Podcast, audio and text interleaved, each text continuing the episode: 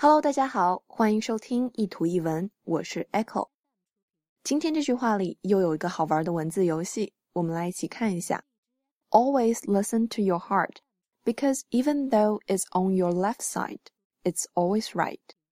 Always listen to your heart，永远要听从自己内心的声音，跟着你的心走。Because even though it's on your left side, even though 表示尽管，left side 指的是左边。为什么要跟从自己的内心呢？因为啊，尽管它长在左边，it's always right。这个 right 有右边的意思，所以正好跟 left 相反。但它还有第二层意思，也就是正确的。所以尽管你的心长在左边，it's always right，它却总能够给你正确的指引。Always listen to your heart, because even though it's on your left side. It's always right。